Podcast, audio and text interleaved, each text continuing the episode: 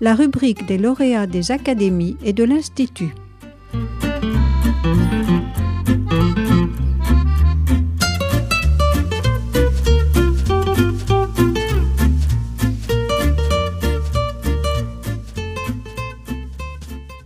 Bonjour, euh, je m'appelle Julien Devinant, je suis historien de la philosophie et euh, spécialiste de la pensée médicale antique. Je suis euh, lauréat du prix Alfred Croiset de l'Académie des inscriptions et belles-lettres pour mon livre publié en 2020 dans la collection Études anciennes aux belles-lettres et qui s'intitule Les troubles psychiques selon Galien, étude d'un système de pensée. Alors cet ouvrage est issu de ma thèse de doctorat euh, réalisée de 2010 à 2016 entre Paris et Berlin. Et euh, sa particularité est qu'il s'agit d'une étude d'histoire de la philosophie consacré à un médecin. Consacré donc à Galien de Pergame, euh, médecin originaire d'Asie mineure, en actuelle Turquie, médecin de langue grecque, euh, et dont la carrière s'est faite pour l'essentiel à Rome, euh, au deuxième siècle de notre ère, sous les règnes de, de Marc Aurèle, de Commode et de Septime Sévère. Alors, je, voudrais commencer en disant un mot du type de perspective disciplinaire euh, que j'ai choisi d'adopter dans mes recherches. Autrement dit, euh, dire un mot euh, du, fait de lire des textes médicaux, et il s'agit bien, au moins en partie, de traités de médecine, s'adressant à un public plutôt spécialisé, de médecins et de futurs médecins, sur des sujets de physiologie, de pathologie, de techniques diagnostiques, de techniques thérapeutiques. Donc de lire ce type de texte euh, avec le regard et les outils euh, d'un historien de la philosophie. Au premier abord, cela ne va pas nécessairement de soi, euh, même si il faut bien se rappeler que le, développement de la philosophie et celui de la médecine sont liés dès l'origine, et je pense aux, travaux fondateurs de Theodor Compertz ou de Werner Jäger au début du XXe siècle sur ce sujet. Il faut se rappeler que la, médecine grecque rationnelle s'est pensée comme issue de la philosophie, dont elle serait une forme de scission, euh, que le, modèle médical est une référence constante euh, dans l'histoire de la philosophie antique, euh, chez Empédocle, chez Platon, chez, Aristote, lui-même fils d'un médecin, et j'en passe. mais, il reste qu'en général, quand on s'est intéressé au rapport de la philosophie et de la médecine dans l'Antiquité, on a surtout étudié l'exemple médical dans l'argumentaire philosophique. Et la perspective inverse, c'est-à-dire les, apports de la philosophie à la médecine a bien moins souvent été euh, emprunté. Et précisément, donc, de, ce point de vue, Galien constitue une exception et une chance euh, pour l'historien de la pensée, puisque lui-même euh, se présente à la fois comme un médecin et comme un philosophe, à la façon de Canguilhem, si on veut.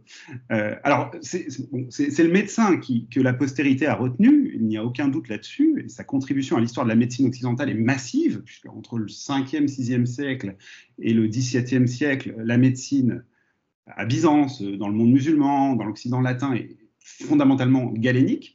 Mais on oublie souvent que, euh, au moins dans un premier temps, par exemple chez Alexandre d'Aphrodise, le, grand commentateur d'Aristote au IIe siècle, euh, Galien est aussi conçu comme un philosophe à part entière. C'est-à-dire qu'à côté de ses, écrits d'anatomie, de nosologie euh, ou de diététique, il a écrit de la logique, des commentaires à Aristote ou aux stoïciens, ou encore de la philosophie morale. Donc, avec Galien, on a cette situation euh, particulière euh, qu'on peut lire chez un même auteur, des réflexions médicales et des réflexions philosophiques, et on peut voir concrètement ce que la philosophie apporte à la médecine, comment la médecine récupère des concepts et des méthodes de raisonnement, euh, comment elle applique des principes, par exemple moraux, dans sa pratique quotidienne. Alors, le cas Galien avait attiré l'attention des historiens de la philosophie depuis quelque temps déjà, hein, mais pour le dire vite, euh, notre compréhension de sa contribution propre euh, à l'histoire de la philosophie se limitait jusqu'ici beaucoup à la réception de la philosophie, donc à son analyse et à son témoignage euh, sur des auteurs par ailleurs perdus, puisqu'en effet, il est notre source principale pour beaucoup d'écrits philosophiques, et notamment les stoïciens avec cette particularité aussi, qu'il est souvent conçu comme euh, présentant une forme de point de vue décentré de médecin sur les questions de philosophie.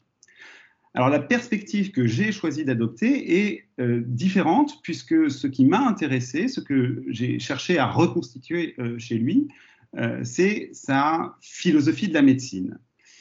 C'est-à-dire non pas tellement son éthique médicale, mais surtout sa philosophie des sciences médicales. Autrement dit, la manière dont on peut décrire la médecine, comment un médecin décide, comment il prescrit, comment s'articule chez lui savoir et action, comment il comprend le fonctionnement euh, du corps humain, euh, quelles sont les causes et les manifestations de ces dysfonctionnements et comment on remonte des unes aux autres, quels sont ces concepts fondamentaux, qu'est-ce qu'un symptôme, qu'est-ce qu'une maladie.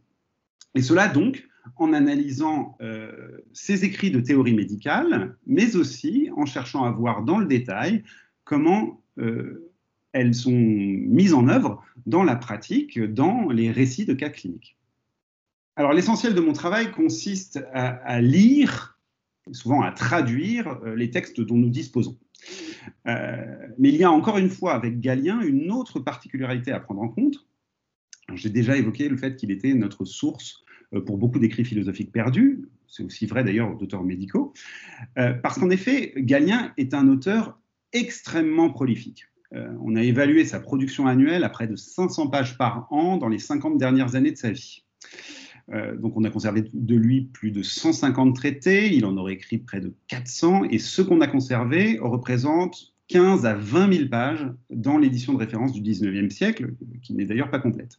Donc le lecteur contemporain de Galien se retrouve un peu euh, rapidement un peu perdu euh, dans cet océan galénique, et, c'était déjà le cas des premiers spécialistes de Galien qui ont commencé, à enseigner la médecine à partir de ses écrits, entre le 5e et le 7e siècle à Alexandrie, ou encore à Bagdad au 9e siècle, ou à Montpellier au 13e siècle. Si bien que génération après génération, on a sélectionné, on a abrégé, on a regroupé euh, les écrits de son corpus, et le résultat est que ce dont nous disposons aujourd'hui se trouve dans des états et sous des formes très variées. Il peut s'agir de fragments, euh, de traités complets, euh, certains ont été édités plus ou moins récemment, d'autres sont encore plus ou moins dans l'état où ils étaient lors de leur première édition à la Renaissance. Certains ont été très diffusés parce qu'utilisés pour l'enseignement de la médecine, euh, d'autres qu'on croyait perdus et qui dormaient dans des bibliothèques de monastères ont été récemment retrouvés, et d'autres enfin ne nous sont parvenus que comme traduction en latin, beaucoup en arabe, euh, voire aussi en syriaque ou en hébreu. Donc il y a encore beaucoup de travail à faire sur Galien, et depuis maintenant quelques décennies, euh, ce travail d'exploration est très vivant, notamment à Paris ou à Berlin, où j'ai eu la chance de travailler, qui sont deux des euh, principaux centres d'études de la médecine antique actuellement. Et puis, il faut bien dire qu'il s'agit d'un auteur, disons, un peu sanguin. Il, est parfois un peu de mauvaise foi, il s'emporte très facilement, euh, contre ceux qui ne sont pas de son avis. Il est d'ailleurs assez amusant à lire de ce point de vue, une certaine virtuosité de la moquerie et de l'insulte. Et puis il a un net penchant pour les digressions et les anecdotes. Donc on ne s'ennuie pas en lisant Galien. Mais de fait, euh, cet aspect monumental de l'œuvre de Galien, redoublé par tout le poids de la tradition galénique, et puis les ambiguïtés euh, propres à son style polémique, font qu'il est paradoxalement encore aujourd'hui difficile de savoir euh, ce qu'il a vraiment dit et de saisir les nuances et les précisions dans les thèses qu'on lui prête. Donc l'objectif de mon travail était celui-là. Lire Galien pour essayer de comprendre ses propres théories et en particulier sa philosophie de la médecine, la manière dont il pense et conceptualise sa propre euh, pratique médicale. Donc le lire comme on lit aujourd'hui Aristote, par exemple. Et pour cela, j'ai choisi un thème, ou plutôt un problème, lui-même à cheval entre la philosophie et la médecine et qui permettait de parcourir l'ensemble du corpus pour précisément mettre à l'épreuve la cohérence de sa pensée. Et cette question, c'est la question de la folie euh, et de la justification ou de la légitimité euh, de sa prise en charge par la médecine. Cette question a été beaucoup discutée au XXe siècle. Elle est encore aujourd'hui un des champs de bataille de la réflexion sur la médecine contemporaine, parfois avec des conséquences dramatiques. Et il m'est apparu intéressant de l'étudier en historien des sciences, euh, équipé notamment de la notion d'idéologie scientifique, pour chercher à déterminer comment le concept médical de trouble mental s'était constitué historiquement. Pour comprendre ce dont il est question, euh, je vais donner rapidement quelques exemples de cas. Galien nous parle par exemple euh, d'un ami crétois euh, qui entre dans une colère insensée contre un de ses esclaves parce que, parce que cet esclave a perdu ses valises. Et il se met à le frapper avec son épée dans son fourreau jusqu'à le blesser très sérieusement. Il y a euh, celui qui, au plus fort d'une attaque de fièvre, voit des musiciens dans un coin de sa chambre, ou celui qui voit un serpent survoler son lit. Il y a la femme de Justus qui ne sort plus de son lit et paraît vidée de toute force, et dont Galien découvre qu'elle est secrètement amoureuse d'un danseur. Il y a celui qui vient le consulter un matin parce qu'il n'arrive plus à dormir, tellement il a peur que le ciel nous tombe sur la tête si le titan Atlas finissait par être trop fatigué. Alors le problème, c'est que tous ces exemples ne relèvent pas chez Galien du même ordre de problème et ne, requièrent pas euh, tous l'intervention du médecin, ou en tout cas euh, pas pour les mêmes raisons.